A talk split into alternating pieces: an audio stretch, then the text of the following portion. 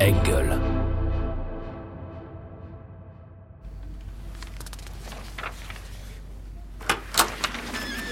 Monsieur Blake, merci d'être venu. On sait que votre temps est précieux. Je vous présente mon collègue, Adrian Soler. Il travaille avec moi sur cette affaire. Bonjour, monsieur Blake. Bonjour. Asseyez-vous. Je suis désolé, nos bureaux ne sont pas très confortables. Tenez, je vous ai pris un, un jus de fruits au distributeur. Je sais que vous aimez bien la goyave. Ouais, on n'en a pas malheureusement, alors je, je vous ai pris fruits exotiques. Je me suis dit que ça devait ressembler. hein.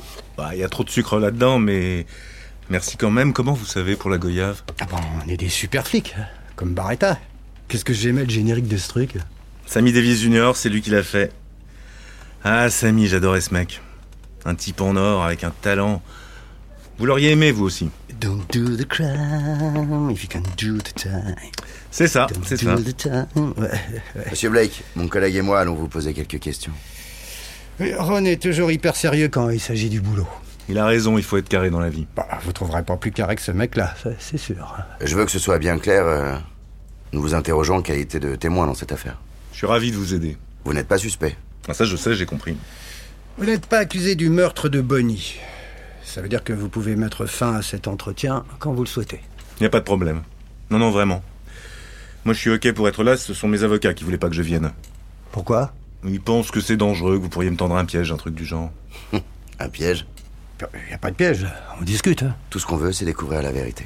Mais Mes avocats, je les ai envoyés se faire foutre, hein, de toute manière. Je les déteste, ces pingouins, toujours à faire leur mariole dans leurs petits costumes, avec leurs petites cravates. J'ai jamais mis de cravate dans ma vie, moi. Pourquoi faire Pour me la péter comme un bourge Si, juste, dans Money Train, je porte une cravate. Vous avez vu ce film Oui, oui, je l'ai vu. Notre conversation va être enregistrée. Vous n'avez pas de problème avec ça Euh, je sais pas, c'est normal d'enregistrer un témoin C'est la procédure. Ok, si c'est la procédure. Vous faites votre boulot, je sais. Hein. Je vous remercie d'ailleurs. Vous cherchez l'assassin de Bonnie, je sais que vous travaillez dur pour ça. Merci. Merci de la part de Rose aussi. À propos, comment elle va, votre petite Rose Elle va bien, grâce à Dieu. Rose vit avec Delina, ma grande fille.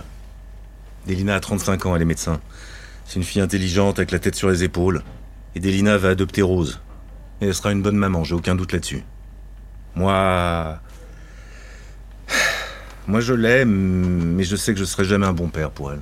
Vous dites ça par rapport à votre âge Pas seulement. Mes parents m'ont fait beaucoup de mal. Ils m'ont... Ils m'ont baisé la tête. Je suis désolé. Mes parents m'ont infligé des. des sévices corporels, comme on dit. Ils m'ont forcé à faire des choses sexuelles aussi. Et pendant des années, ça m'a traumatisé. J'étais en colère. Tout le temps. J'étais pas facile à vivre, je peux vous le dire.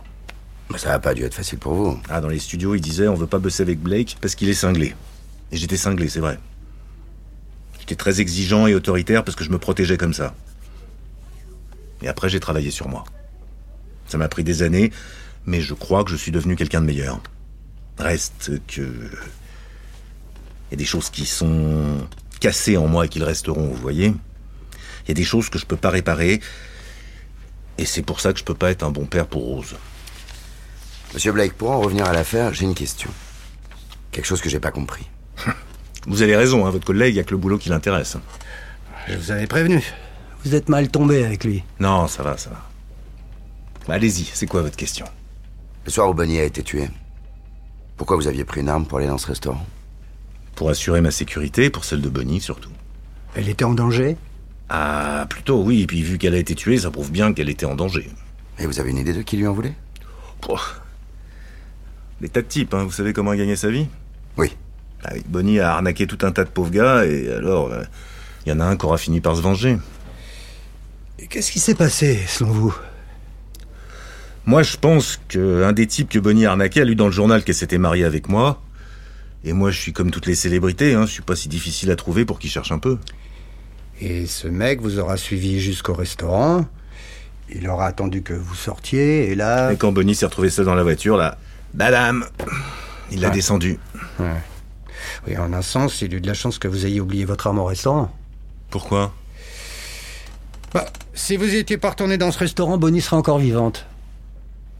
Le destin, à quoi ça tient hein C'est vrai que ça tient à rien. Vous saviez que Bonnie enregistrait ses conversations téléphoniques Elle enregistrait Non, je savais pas pourquoi elle enregistrait ses conversations.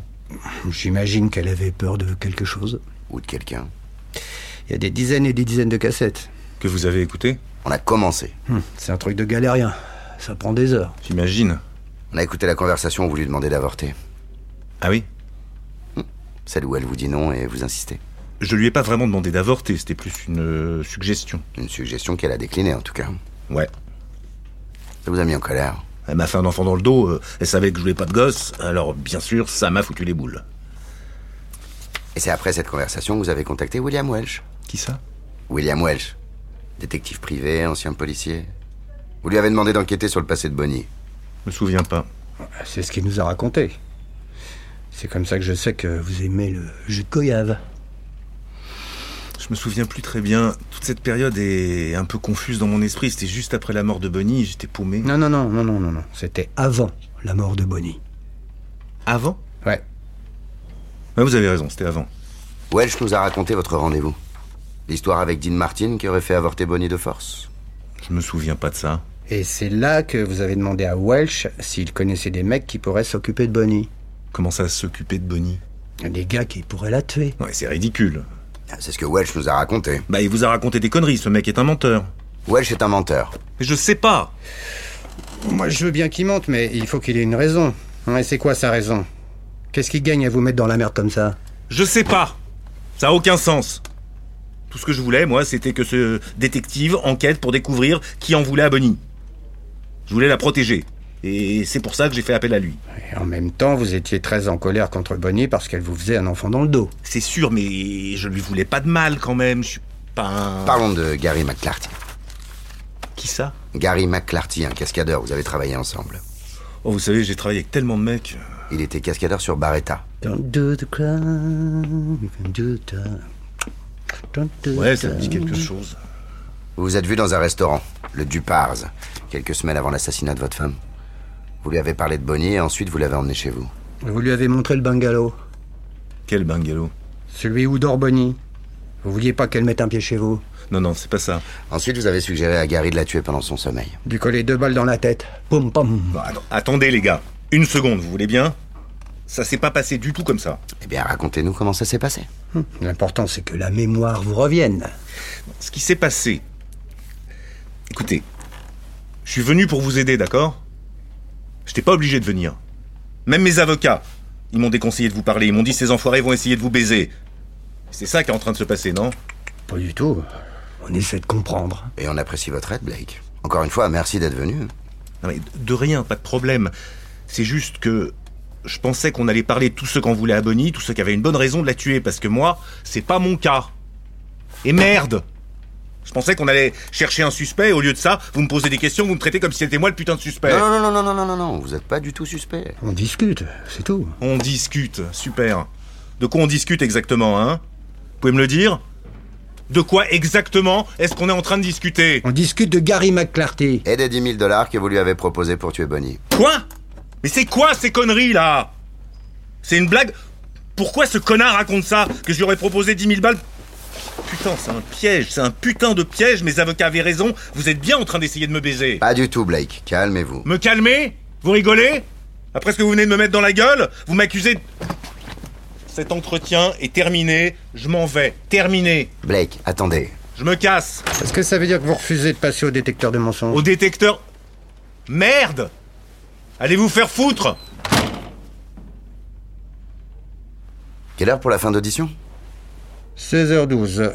16h12, Robert Blake quitte la salle d'interrogatoire. Les détectives Ito et Solaire terminent l'enregistrement numéro 2001-127A. Ah, Ça s'est plutôt bien passé, je trouve.